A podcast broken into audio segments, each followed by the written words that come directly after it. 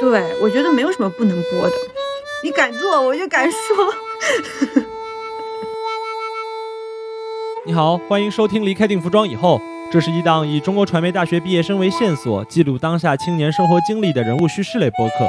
我是制作人常继久，本期节目的讲述者大庆，毕业于中传新闻学院，他学习新闻专业主义，却义无反顾地进入了房产经纪行业。大庆这一年以来的故事格外的特别。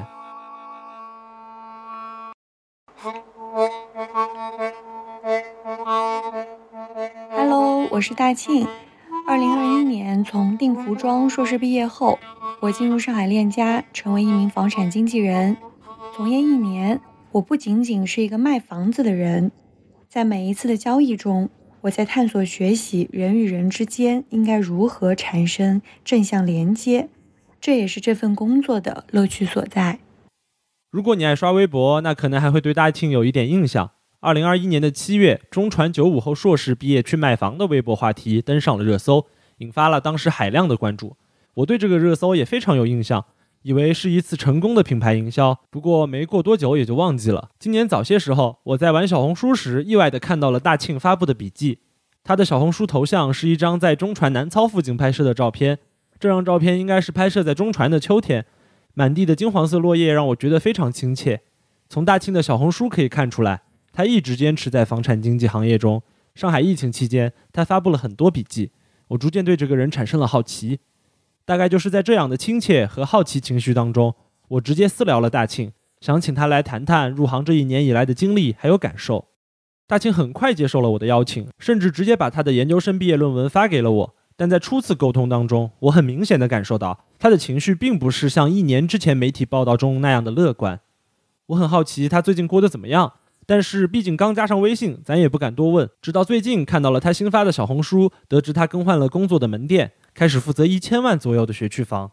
在文字中，大庆的态度明显比前一段时间更加积极。我决定抓住这个机会和他好好聊一聊。在聊天刚开始的时候，我就迫不及待地问了他更换门店的原因。我为什么换店？哈，一方面是这样，因为我主营徐汇嘛，然后徐汇区绝大多数都是。呃，学区为主的一个板块，然后我原来的卖的一个洼地就不带学区的，然后接进来的客户都是大概五百万标的的这个样子，然后我之前接进来很多客户也都是做学区的，然后我就有开始专门做学区的这个研究，就是除了我自己主营板块之外，我有把自己的知识体系扩散到整个徐汇的学区，然后对比不同的学区板块，他们之间有什么样的区别，然后我就觉得。哎，我好像在这方面好像会更更感兴趣一点儿，我就有了这个调店的想法。然后还有一个就是主营的这个标的嘛，我原来是五百万上下标的的，我想把这个标的往上抬一抬，看看我自己的上限在哪里。还有一个是，还有一个原因是我原来的那个店长，他的那个管理风格跟管理模式跟我不是很符合，他是比较传统的那种作业模式。就是有时候需要用一些套路的，就是说不是说中介没有套路啊，中介确实是一个充满套路的行业，我可以这么说。但是我坚决不用套路，我自己不舒服。比如说哈，比如说我我维护的房子，我的业主，然后要求我虚拟虚拟客户给业主议价，就这个客户明明没有看中这个房子，然后我就要说，对我就要说这个客户看中了，他出了一个什么价格，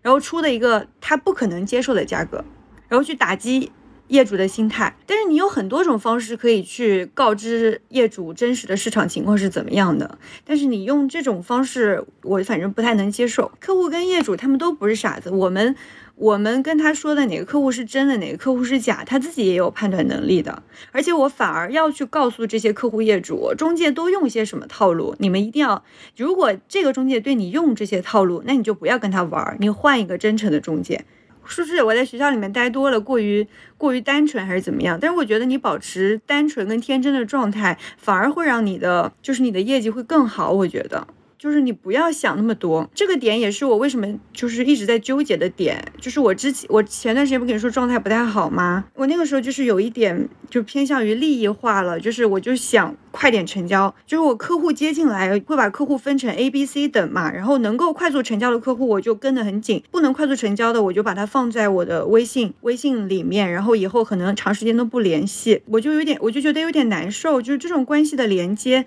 太薄弱太微弱了。我就都把客户做成当成工具了，就可以这么说，就当成我赚钱的工具。嗯，然后我就问我朋友他们是怎么作业的。我觉得我那段时间是有被这个环境，他们都觉得你的作业模式是错误的，觉得你的作业模式，你对你的不逼客户，嗯，你的真诚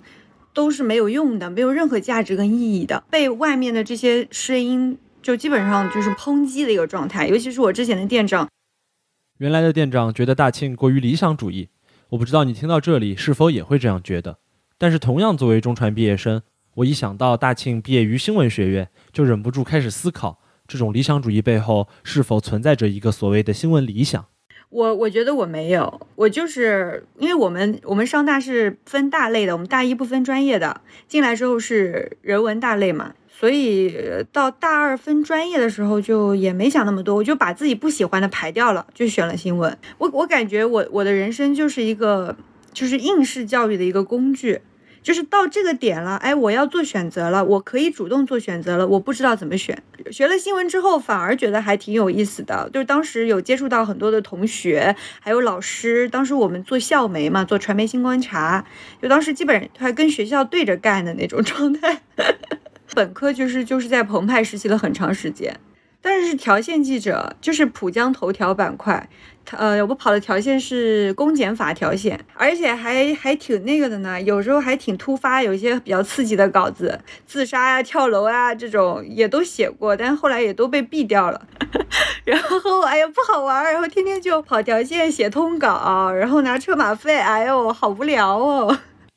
喜欢四处奔波，乐于和各种各样的人打交道。期待遇上各种新鲜事，大庆似乎就是在这样的生活态度之下喜欢上了新闻，这和传统的新闻系学生成长的叙事不太一样。我原本猜测他在高中的时候会不会也读了《看见》这本书，从而爱上了新闻。有趣的是，在从上海大学毕业以后，大庆再次选择了考研，而且继续学习新闻学。而他选择考研的原因非常简单，我在上大。本科毕业之后，当时我没有考研，然后我直接工作了。当时做了一份工作是新媒体小编的那种工作，然后我觉得很无聊，就是它是各种信息的一个拼接的一个状态，就是你你也不用出去采访，你就坐在那个办公室，你把各种东西。然后把它写成一个标题党或者吸引流量的一个方式就可以了，挺难受的那个状态。然后我想逃离那个状态。然后我朋友有几个考研都考上了，然后他们跟我说考研没那么难，就试试呗。就是我当时工作的状态不好，然后我又不知道怎么去逃离当时的那个状态，所以出于一种可能也是逃避的心态，然后选择考的研究生。我是我是二零一七年本科毕业的。然后考的是二零一九年入学的吧，应该是。然后我我当时考研没有想那么多的，就是我就选学校什么的我都没有做攻略，我就是当时因为我要考新闻嘛，那我想去北京，那有两个学校，一个是人大，一个是中传，然后中传招的人多，我自然的就选择中传了。对，而且我做决定很快，我基本上我前天洗了个澡，洗完澡我觉得我要考研，然后我就我就联系了个朋友，我说有没有。在中传读研究生的朋友，然后他给我找了一个，我跟他稍微聊了一下，我觉得游戏没有那么难，反正我就买书了，就开始就是买书复习，然后我就开始离职，然后回家待了一段时间。我想啊，我是这样的，我是我应该是四月份离职的，二零一八年四月份离职，五月份我去了一趟北京，然后去玩了一段时间，然后玩完之后，我就彻底回来到我外婆在的村子里面。呃，安心学习，基本上是从从五月份开始吧，开始慢慢学习，然后一直到考研，应该是十对十一月份，半年多一点。然后我觉得其实考研这段经历还蛮有，我觉得还对自己还蛮有特别大的帮助的，就有一种自己开始学习的状态。我也没有去报班儿，反正就是一个自自己学习的状态，自己该学什么，该规划什么，就是全部都是自己规划。我觉得这段时间对我的，对我自己的整个的学习状态。就是包括如何去学习，我觉得做了一个系统的总结。嗯，每日人物对大庆的报道曾经提到，备战的时候，他把自己关在外婆的屋子里，那是在安徽黄山的乡下。每天外婆出去采茶，他在二楼复习，只有吃饭的时候才下来。他没有报培训班，只是给自己定下时间表，精确到每个小时。就这样，他成功上岸，进入中传的新闻学院。不过进入中传以后，一切似乎都并没有像他想象的那样发展。我本来到中传的规划可好了呢，就是我说，哎呀，考上中传了，那我那我就第一年好好学习，第二年好好实习，然后争取，比如说去央视哪里实习，争取留下来。然后疫情来了，然后我在学校里感觉满打满算就待了半年，然后基本上都在家。对，然后就感觉我的人生轨迹又被打断了。打乱了之后，我还准备考体制内呢，就是考公务员呢。还准备了一段时间，我参加国考了，然后，呃，成绩好像是差了几分，但是，但是我，但是我觉得我很庆幸我没有考上，我觉得我我应该不合适。然后后来好像做做房产经纪人就又有一点顺理成章了，因为那个时候，我觉得那个时候还有一点是，就是我在做这个选题的同时，我对这个行业产生了兴趣，我觉得我在媒体行业。就是进入不了，进入不了特别好的媒体，我就觉得，因为我都去北京了，我是不是又去央视？还有央视、新华社，还有人物，你知道人，我当我很喜欢人物，还有每日人物嘛。然后特别搞笑的是，我我我火了之后，人物还来采访我，然后我跟他们的记者也很熟，然后我就说我当时可是给你们投过简历呢。他们说，真的是这样子吗？然后就，然后因为我们有交谈嘛，他说，嗯，我们觉得你很适合做记者的。我说，我当时给你们投过简历，你现在说这种话，真的是 就很搞笑。就是就是当时想进入那个圈子，然后因为一种莫名其妙的关系，哎，好像又认识了，就是这样。疫情之中，两年的专硕时光过得非常快。大庆开始准备毕业论文，而也正是毕业论文的出现，彻底改变了他的人生轨迹。我当时在找找选题的时候，我一开始找了一个，就是跟那种那个不是脱贫攻坚嘛，就找了一个脱贫攻坚的选题，老师给我毙掉了，因为他说你，因为我是我是用批判性的思维去写脱贫攻坚，他给我毙掉了。我说不行，我说那我不能做这种太硬的，我说做点软一点的，就是那种比较有好奇一点的那种猎奇，有一点这种啊这种心思的。然后我就去开始去网上搜，就是。搜最近的一些新闻嘛，我就看到一则新闻，看到一个复旦大学的，就我那个我毕设，我毕设里面有写的，复旦大学的那个硕士毕业的李梦文，就是他进链家做房产经纪人嘛。然后那个时候那个安家很火，我妈妈在看这个电视剧，然后我就对这个行业产生点兴趣，对我就给老师报了这个题，我说我想做高学历房产经纪人这个题，嗯，他说之前也没有人，而且我搜了之前也没有人做过，然后我当时。找人，我一开始还真的心里一点底都没有的，我怕我找不到人，然后我就去，因为那个链家所有的经纪人在链家网上都可以直接联系到他的，我就直接去上面，直接去上面微聊他，然后我入职的时候才知道，我这边微聊他，他那边手机会响，就特别响，然后还必须要有二十三秒的响应。对，然后我当时找了好好多个，因为现在那个链家网上有那个找经纪人嘛，有二就是双一流的，然后我就微聊了很多，然后还还有一些人骂我说我影响他的录入率。对，因为我我微聊他，他那边是要考核录入率的，就是他录入了几个客户，形成待看，并且转成真真正的成交。因为我这样我这种无效的微聊就影响他的录入。对的，但是我我微聊到李李梦文的时候，他人特别好，他说好呀，没有问题，然后我们就约了一个线下聊天。那个时候我还我还找到另外一个，就是我们上大的研究生毕业的，他是我朋友的朋友，他也是那一年刚入职的链家，然后我也找到他了。然后当时当时我还有个好朋友，他结婚，然后我就刚好在十一的时候参加了婚礼，顺便做了两个采访。我就是做完这两个采访之后，我顿时就有了信心，因为跟他们聊的，就是有矛盾的地方，也有比较看好这个行业的地方，我觉得是有冲突点的。对，因为我聊的那个上大毕业的那个同同学嘛，他他现在已经离职了，他待满了一年，把户口落下来了，然后就离职了。然后后来我又回北京了，回北京我又猜到了一个关键人物，就是张永刚，他是中间人生的呃其中一集的主角，而且他是比较早的加入到这个群体的。但是他他本科是反正完全理工专业的背景的，后来就是转到一个嗯比较综合一点的，就是人文跟理工跨越的这样一个领域。而且他喜他非常喜欢看书，就是跟他聊完之后又觉得启发好多。他现在级别已经很高了，他是属于前期真的蛰伏了很久，然后后期爆发的。他现在级别应该已经，因为我们整个链家经纪人是从。进进去之后的时候是 A 零，然后你可以一直走 A 的这个秩序，一直做到 A 九 A 十，然后他现在我看应该到 A 八或者 A 九了，真的太强了。当时跟他聊的时候，其实是很有那种，就是觉得非常看好这个行业，因为他给我带来的就是一种很积极向上的正能量，因为他本身业绩又很好。然后我又想找几个离职的 聊一聊，找的不多。就是不有很多不愿意接受采访，然后其中有一个是那个李晴给我介绍了一个，呃，他的两个朋友，我后来又又回上海又做了几个采访，然后离职的我真的是踩的不多，我觉得当时这一点是我这个稿子里面，嗯，我的稿子我现在回头去看，我觉得有点太正能量了，很多负面的东西，因为我当时做体验式采访也是，其实还是比较匆忙，我一月份入职。然后我三月，我基本上二月份吧，我就请假写毕业论文了。其实我的我的体验式采访做的非常不充分，因为链家第一个月是脱岗学习的，他是不接受业务方面的那个沟通交流的，就你不需要做业务。所以我基本上是做完了整个猎人计划一个月，然后我开始写这个稿子。我觉得就是我接触到的行业内部的讯息还远远不够，所以我当时写的，我觉得还是以我采访的内容为主。我觉得体验式采访还是时间最起码要拉长到三个月，最好是半年。就我，但我当时我一开始没想要做体验式采访的，我是因为我采访完那个张永刚之后，我对行业产生了一点兴趣。我说，要么我就投个简历试试，然后，然后我就投简历了。我给北京链家跟上海链家同时都投了简历，然后上海链家先给的反就先给的我回馈，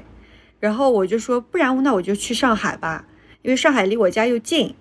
然后又有朋友，又有地方可以住，然后我就我就我就说，那我就到上海了。大庆参加了链家的领航家计划，这个校招计划面向九八五、二幺幺还有 QS 前一百高校的毕业生，待遇可以说非常好。大庆告诉我，他是领航家计划的第三批校招生，当时进入链家以后，每个月有五千元的实习工资，这个标准可以说高于互联网行业当中的大部分岗位。而他毕业后成为正式员工，凭借自己的硕士研究生学历。他在第一年只要达到一定的业绩标准，就可以获得每月一万五千元的保障薪资。如果业绩收入超过了一万五千元，则按照业绩来发放薪资。他在面试中和 HR 说明了自己进行体验式采访的目的，也顺利通过了面试。就这样，他开始正式作为一个房产经纪人，一边实习一边写作。入行以后，他果然遇到了许多挑战。呃，我记得是交初稿，应该是大概三四月份的时候吧。对，那应该是三四月份的时候初稿已经写好了，然后就是，然后当时要回学校参加毕业典礼还是咋的，反正有一段时间我就经常在北京、上海来回跑，然后那个时候也没有业绩，你知道吗？然后就 我跟你说，那个时候市场特别好，我而且我我我我因为来回跑，我感觉不到市场，然后跟我同期入职的同事，我们门店的，就那段时间。就是在开单那个时候实习，我的工资是五千块钱。然后我想想哈，后来正式入职之后，从七月份的时候市场就开始不好了，因为国家因为开始出政策了，因为那个时候涨涨价涨得太厉害。然后七月份就出政策，那我当时我当时刚好入职，对，因为七月份上海出了一个很厉害的政策，叫三价取低，就基本上你首套，嗯，你首套首付本来是三五成，你现在首付要升到六成。就是银行基本上给你卡死，不让你贷那么多款，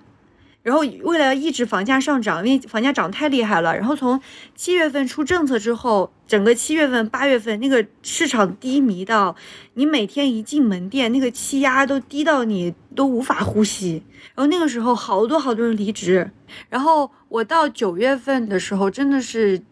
就是已经低绩效预警了，就是我这个月如果自己没有业绩，或者别人家没有分给我业绩，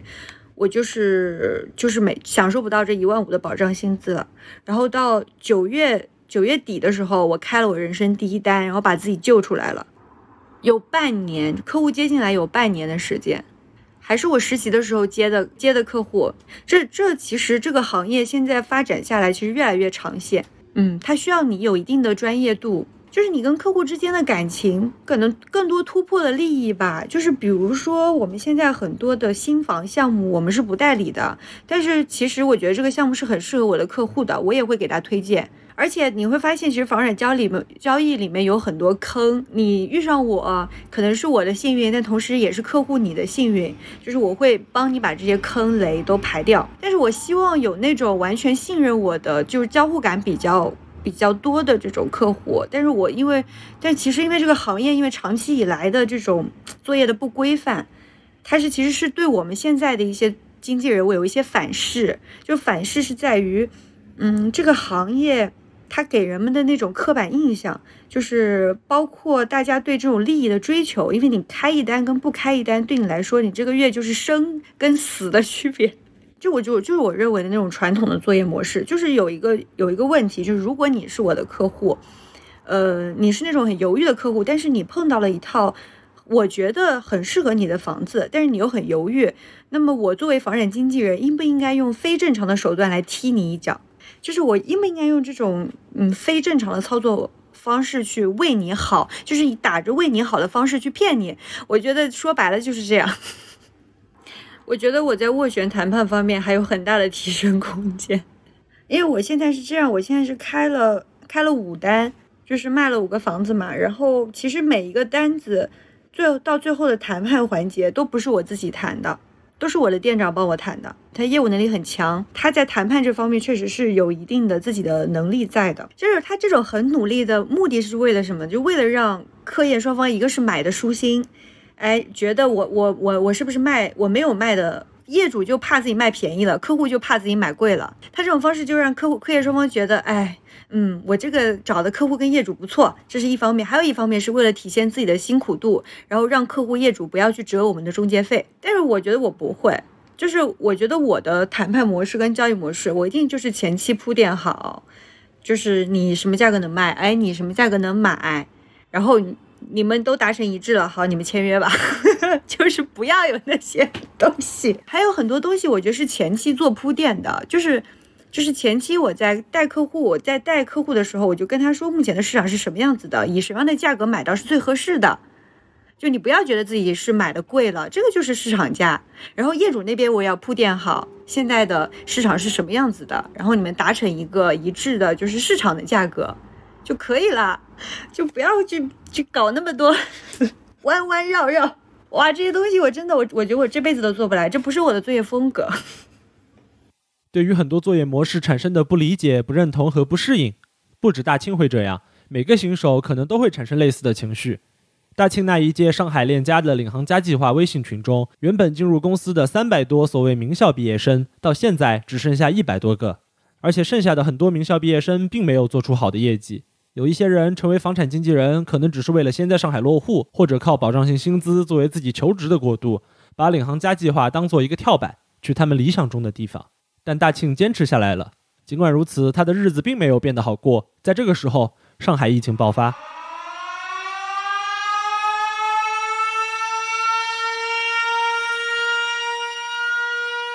现实情况就是，疫情的时候，我基本在在家里嘛，也没有办法作业。然后我想啊，我记得是我是九月份九月底开的一单，然后我我都是波动的，因为九月底开了一单，十月份没开单，然后十一月份好像是开了两单，然后十二月份没开单，然后一月份开了一单，然后这是几月？这是几单啦？大概是四单了吧。然后到今年到疫情后，疫情后结束了，呃，我在大概七月一号哦六月三十号开了一单，就是一共开了五单。而且我跟你说，其实如果没有疫情，我的我的业绩也是波动式的，就是我是一个月有单子，一个月没单子，一个月有单子，一个月没单子，就是对我来说其实是有压力的。但其实比较理想的作业模式还是你每个月还是想还是要开一单，其实就比较稳定了。就是这个行业太不稳定了。我现在搬的这个新家是，呃，我跟我姐姐合租的一个房子，因为我之前是跟同事合租的。然后我姐姐工作变动了，然后我们就找了一个居中的位置。然后那段时间正好我正好我姑姑也在上海，然后我们就三个人租了一个两居室嘛，所以也还 OK。因为我我姑姑做饭，我跟我姐姐就是在线上作业嘛。对，然后我们房产那段时间，房产经纪人的心理压力是很大的，因为没有业绩，大家都没有业绩。对，而且我们没有办法创造业绩，我们都没有带看。哦，那个时候我们就公司疯狂让我们去卖那个新房，就是那种新房是稍微具有确定性的、稍微标准化的产品嘛，就是就是疯狂给客户推荐这种新房产品。但是我其实不太认可公司推的部分的产品，我都不去推。我觉得客户买那个房子会亏本。对，然后那段时间压力特别大，我每天早中晚开会。哎呦，我那个时候那个时候已经好几个同事跟我说要离职了，挺多人离职的。然后包括你很多人，你很多，呃，疫情前还见得到的同事，你疫情后再上班，你就见不到人了。而且有些门店是，有些门店是一个队伍都走了，就是因为我们这个工作很多，我们这个工作很多是人带人进来的，就是我在这做得好，然后我就会介绍我朋友进来，是这样子招进来的。然后大家会有一个圈子，然后那个圈子里一个人走了呢，这个圈子基本上的人都会走。对老乡，然后一个学校的，就是同学关系也非常多，嗯，然后市场好的时候，哎呀，我赚了好多钱啊，你赶紧来。然后市场不好的时候，大家一起走，就是这样，就是有一种这种感觉。然后就啊，就感觉感觉我是我入职以来，我们门店，我们门店，我之前的门店一直维持在大概十个人上下吧。从我入职以来，走走了有二十个人吧，十五二十个人肯定有的。然后我，然后因为我之前的那个店长，他的管理模式也有一点问题，他是那种爆炸式的抨击你的那种，但是他私下人人又非常，但他私下人又非常好，就是他工作跟不工作又是两个人，还好疫情没有再继续延延续下去了，再延续确实有点受不了。然后他们老人，他们 A 四 A 五级别以上的老人，他们是一点一点保障薪资都没有的。他们比如说这几个月没有业绩，公司会每个月给你发三千块钱，三千块钱是公司借给你的，你有业绩要还的。但是我们还在保障薪资期内，所以我每个月还是正常发钱的。对我，所以我这个时候又觉得哇，感谢链家没有让我 活不下去。疫情和工作当中的不顺，也让大庆想过要不要换一个工作。他在另一家公司的面试当中获得了认可，对方还开出了更高的薪水，但是大庆竟然拒绝了。他觉得链家的愿景使命还有价值观可能更加符合他的期待，而且新公司不允许他以个人名义使用社交媒体，这让大庆非常不能接受。当下社交媒体对于房产经纪人来说有着非常重要的意义，大庆很重视个人品牌，也因此得到了回报。对的，我发现很多人做抖音，但是我我平时我不咋刷抖音，所以我没有去做抖音。对我我做小红书，我当时也没有什么比较。有那种利益的想法的，我的出发点也很很很简单，我就是把把我过去一一段时间学习到的知识，我做一个总结，然后做成一个文字版的总结，一个我自己可以看，一个有需要的朋友他可以拿去看。我疫情后开的第一单就是小红书的客户，而且小红书过来的客户能够给到我的信任感是会更强的。我跟你说，我就是这段时间。这段时间前段时间不状态不好嘛，然后又掉电之类的，然后我就一直没有更新，然后我就觉得我不能断了这个东西。其实我还有很多的选题还没有写，然后包括后期我会可能想办法去做一些视频类的一些选题，我大概会做那种板块的分析，然后实地带你踩盘的那种。就比如说在我的电动车上架一个运动相机，然后我带你去看这个城市，这个城市的城市界面是什么样子的。就是我带你电动车带你看房，就类似于这种。我有想法是拍一些这种东西，就是要花时间去做。我的店长，对对我的店长要包容我去做这些事情，因为我们公司里面的一些业绩考核压力是非常大的。比如说你一个礼拜你如果没有两组带看，就你天天就外面去瞎跑，就这种玩意儿，他就他不认可你是在干活的。大庆本科到研究生都学习新闻，毕业后却没有走上传统的道路。一般在这个时候，我都会替很多听众抛出一个非常非常经典的问题：朋友，你学新闻，你学它有什么用啊？对于大庆来说，新闻给他带来的东西还真的挺有用的。我觉得学新传还给到我挺多的这种软实力的，就是包括跟人打交道的能力哈，然后包括就是思考世界、看待世界的能力，然后还有一个是保持好奇心的能力，还有一个是利他、利他主义的这个能力。哦，利他就是我们在学新闻史的时候，不是总会学到“铁肩担道义，妙手著文章”嘛？这种是需要社会责任感的工作。包括我现在在作业的过程当中，我也是我在做房产经纪人的过程当中，我也是有一种利他主义在的。还有一个是要坚持对长期主义吧。想做一个记者，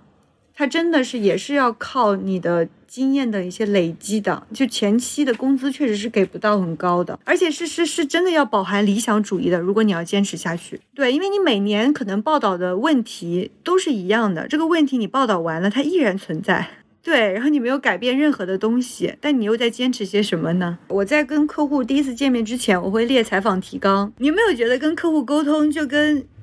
就跟你采访一样的吗？啊？客户有很多需求，他自己理解不到、意识不到的隐性的需求，就是你，你除了要知道他手上有多少钱，他有没有购房资质，对吧？他能贷多少款之外，你还要知道很多他的他的家庭关系是怎么样的，他为什么要买这个房子？他是他是他是小房子换大房子，还是大房子换小房子？他为什么要大房子换小房子？他是不是家庭有什么矛盾？他有没有必要去换这个房子？诶，就就比如说有婆媳关系啊，比如说我大房子要换成两个小房子，我我我我为什么要我一个商品房一千多万的，我要换两套五百万的老公房？为什么呀？然后他们呃宝宝多大啦？之前看过一些什么板块呀？然后那个板块有什么不能接受的地方呀？然后呃我给你推荐一些什么新的板块呀？包括包括工作也能聊呀。我之前我最近有一个。有个客户是个医生，就是他是肿瘤医院的，他就说：“哎呀，熬不住了，可能要转行。”会聊这些比较私下的一些问题。有时候啊，还有一个我还有个客户叫曾姐，就视频里面那个曾姐，对吧？她之前的预算是五百万嘛，买一个小两房给女儿住。哎，现在她女儿，她女儿，她给她女儿相亲成功了，然后要两个家庭一起合并买一个房子了。然后这个月。对，这个月二十多号他来上海，我说，哎呀，我们可以约个饭，好久不见了。他说他的需求变成一千万买三房了，就是他在变，我们也在变。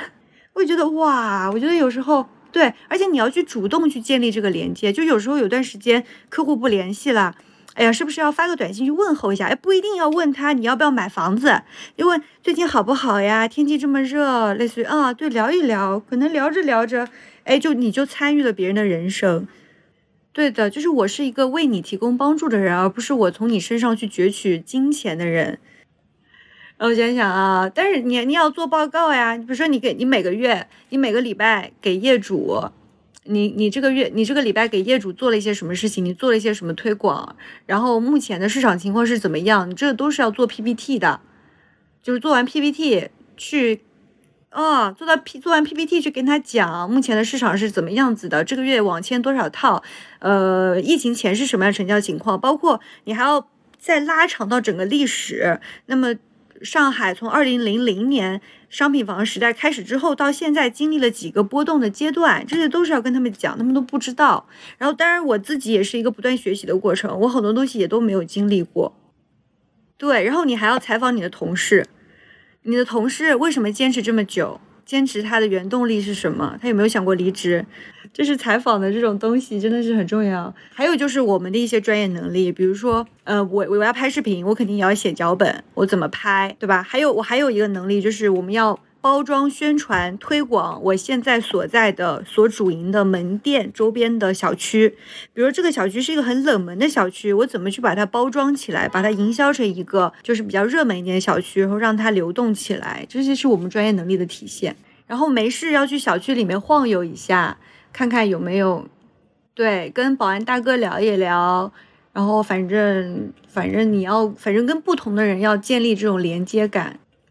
我觉得我需要学习的东西还太多了，就我每天都觉得自己不够强，我还要学很多东西。然后我早上上班，我可能会列一个 list，我今天要做什么，一二三四五，我今天要学一些什么东西。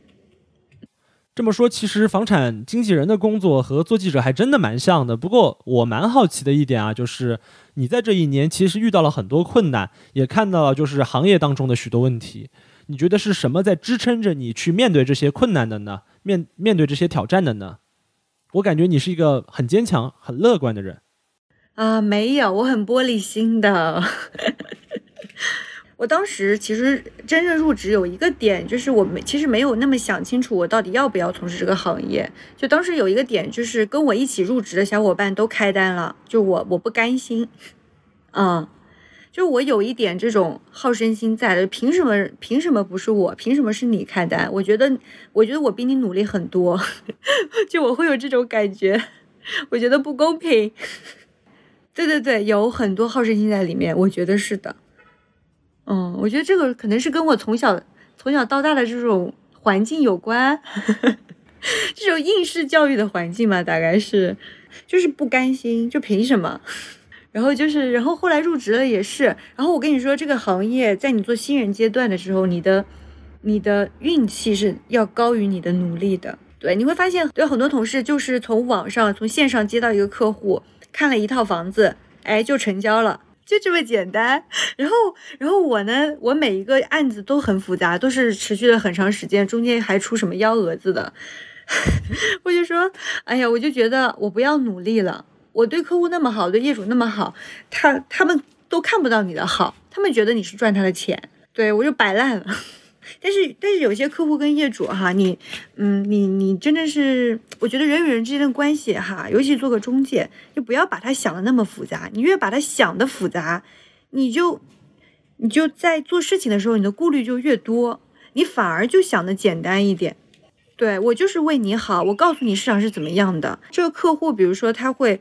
嗯，他比如说在两个板块之间徘徊犹豫，然后我从来不催我客户，你说你先别急，你先缓缓，因为目前这个市场，呃，不是那种非常快速上升的市场，我觉得你是可以有等的资本的，这是一方面，还有一方面是，呃，他的这个两个板块，我都会把所有的近期成交，我会把它全部整理出来，这个房子是什么情况，税费是什么情况，它为什么卖的这么便宜。他为什么卖的贵？我把它全部梳理出来，我会列成一个表格，直接甩给他。我说：“你看，是最近一个月的成交，你看看什么样的情况是最适合你的房子。”就是他慢慢的会对我产生信任，因为我没有催他，我只是告诉他市场是什么样子的，然后我建议你做什么决定，但真真正做决定的是你自己。就是我们很多同事，我们很多同事，就是有有一个词，我我非常不能认可，就是他们会说搞客户、搞业主。我说你为什么要搞客户搞业主？你用了这个词，你用了这个词之后，你跟客户跟业主就是一种对立的关系。你们不是对立的关系呀，你们是一条船上的呀！啊，我就觉得我好讨厌这个词啊。然后还有这样的，还有一些同事，比如说这个客户给不到，就是这个客户。就是部分哈，只是很小一部分。比如说，这个客户不是那种特别优质的客户，不能立马做决定的那种。这个同事带看完之后回来就会跟我们说，这个客户很垃圾。我我我真的不能接受这种表达。我就在这种环境里作业，我就我很排斥。然后有时候又又有一点要低三下四的那种，就是就不平等。就好像要求着别人，就是那种哥姐，我求下来，我求求你了，这个房子很适合你，你赶紧买吧。那 那你觉得，就是你在这个行业当中是有可能会发挥一些作用，让这个行业整体上变得更好的吗？我觉得可以，但是需要时间，还有需要团队。现在很多不规范的作业模式，比如说像跟课、切课，然后抢课这种方式，有时候。有时候经纪人也不愿意去干的，就他们真的是真的是活不下去了，才会不得不选择这种方式。就比如说，除了链家之外的一些小中介，他们没有链家网这个线上的平台，他们的优势就是我们中介费收的便宜，就跟着我们的客户，嗯，我们我只收你一个点，你要不要跟我来？其实我觉得他们也不愿意这样做的，对他们也不愿意这样做的，为了生存下去。其实我觉得有点饱和的。就我觉得行业是饱和的，而且整体的，就是从业人员的素质就是良莠不齐。就是如果它是一波，都是比如说都是一波很有经验的、对市场非常了解的这样一波从业人员，我我觉得这也有一点说，呃，时间会把一些不适合这个行业的人淘汰掉，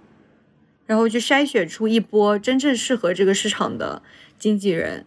我觉得在上海、北京跟深圳这种一线城市来说，哈，它是一个朝阳行业，它是从一个粗放的模式往精细化、专业化的方向发展，所以我们现在叫就是四点零时代的经纪人。对我觉得目前为止哈，这个我觉得趋势是好的。嗯，生存环境我也不是说我我我的这种作业模式完全不被认可，就是我有跟我就是呃志同道合的一帮人，他们会坚持我们自己的理想主义的作业模式，而且我觉得这个市场体量是非常大的，就是北京、北京、上海、深圳，嗯，链家的话是从北京发家的嘛，然后呃，北京链家在上海的市占是做的非常好的，就是有很多大区的市占都能做到百分之七十到百分之八十。就是十套房子里面有七套到八套是链家卖的，然后链家是这样的，北京链家他们有一波经纪人，平均从业年限是五到六年，所以他们是很深耕社区的。他们深耕社区到什么地步？他们往小区里一走，就是都认识。然后哎，呃，几号楼几零几，家里是做什么的，几口人，什么时候搬进来的，他全部都知道。就是深入社区到这个程度，然后我们现在有很多那种北京的经纪人，就是他，比如说他自己是他自己是排，他以前是学排球的，他就到小区里面去教小朋友们打排球。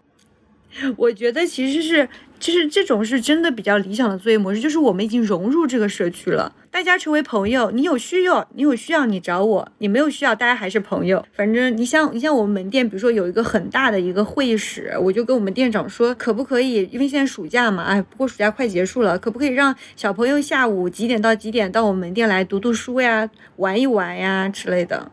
这样的话，其实彼此都有安全感。就我觉得你，你绝对不会骗我，我也绝对会给你提供最专业的，我我能力范围内能做到的最大的对你好的一个服务。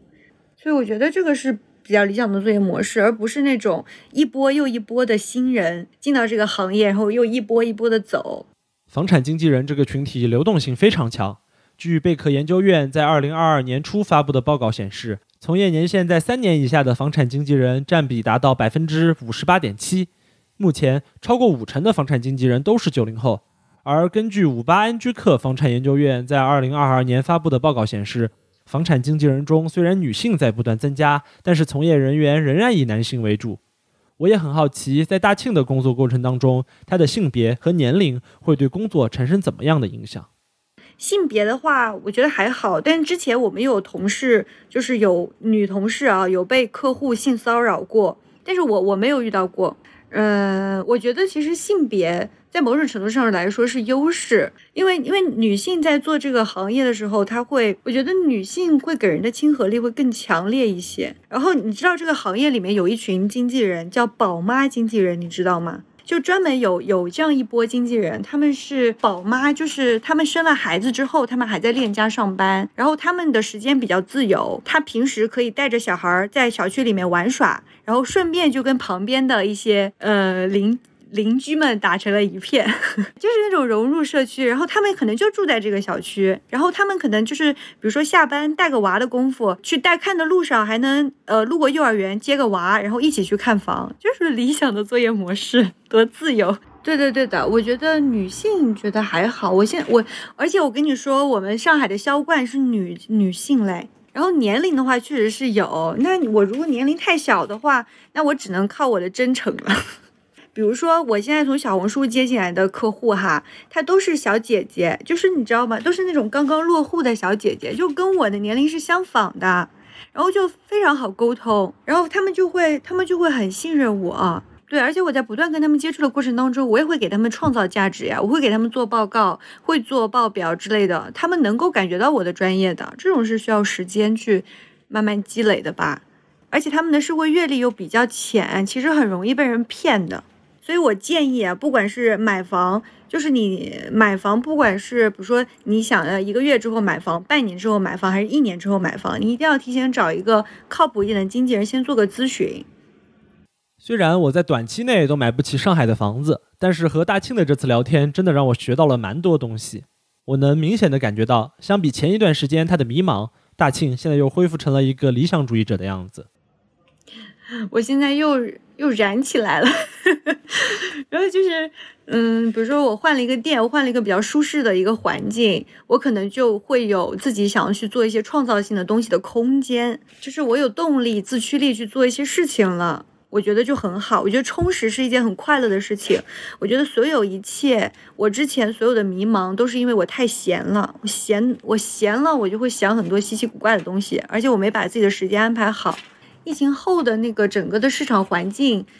就是因为疫情憋了一段时间，所以可能我们的店长或者外界的环境会。迫使你要求你，你赶紧开单，你赶紧开单，市场这么好，肯定会涨价的，就他们会有这种拱着你往前走的心态，而我的心态又是不要着急，慢慢来，该来的总会有的，然后就冲突了，然后我就很难受，不是不舒适，对我，而且我觉得我现在的一些能力是能够足够去把一个案子去谈下来，去搞下去做下来的。对，而且我现在是一个有话语权的状态。比如说你店长让我不爽或者怎么样的，我觉得我有我有必要去给你提起提出来，我我什么地方不舒适。这么一说，你也不算新手了，对吧？所以接下来你有机会带当初像你一样的新人吗？有，我们门店我们门店新来了一个领航家呢。我觉得，我觉得我有义务去。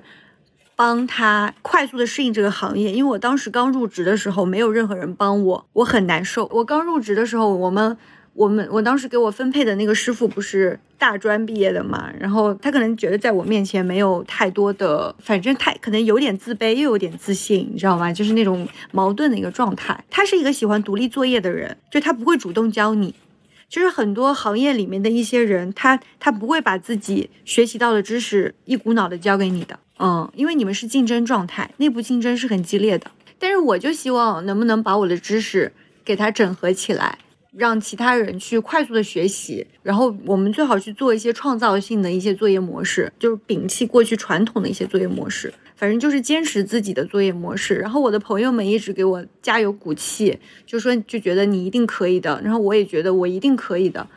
就是其实就是想办法。就是让自己忙起来，然后呃朝着自己的一个目标去努力就可以了，就不要想那么多了。然后因为现在很多客户给到我的反馈是很正向的反馈，就是他们觉得我不逼他们，然后呃我给他们提供一些我的思路，呃我的一些报告给到他们，他们是很认可的一个状态啊。甚至我的客户已经就是已经适应了我的作业模式，就是。就是在看房之前，先过来门店，我们先聊一聊。我我把我电脑上的东西投屏到投屏到大电视上，我给你们看最近是成交是什么情况，市场是什么情况，然后你们自己心里有个数。你们你们想大概的周期，就是想买好房子的周期是大概是多久？如果是一个月，我们就按照一个月的呃思路来走；如果是三个月完成，那我们就按照三个月的思路来走。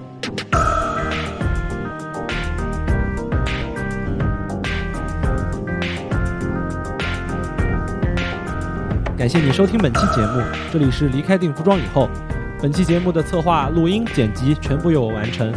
感谢大庆愿意在休息日和我聊上这么长的时间。如果你对他感兴趣，或者真的考虑在上海买房，小红书上搜索“大庆学姐”就可以找到他。目前你在国内各大平台都可以搜索到“离开定服装以后”。如果你喜欢本期节目，欢迎点赞、收藏、转发和订阅。如果你对于这档播客或者本期节目有任何意见，请通过 show notes 中附带的联系方式随时联系我。当然，我最希望有机会和你在评论区聊聊。再次感谢你的收听，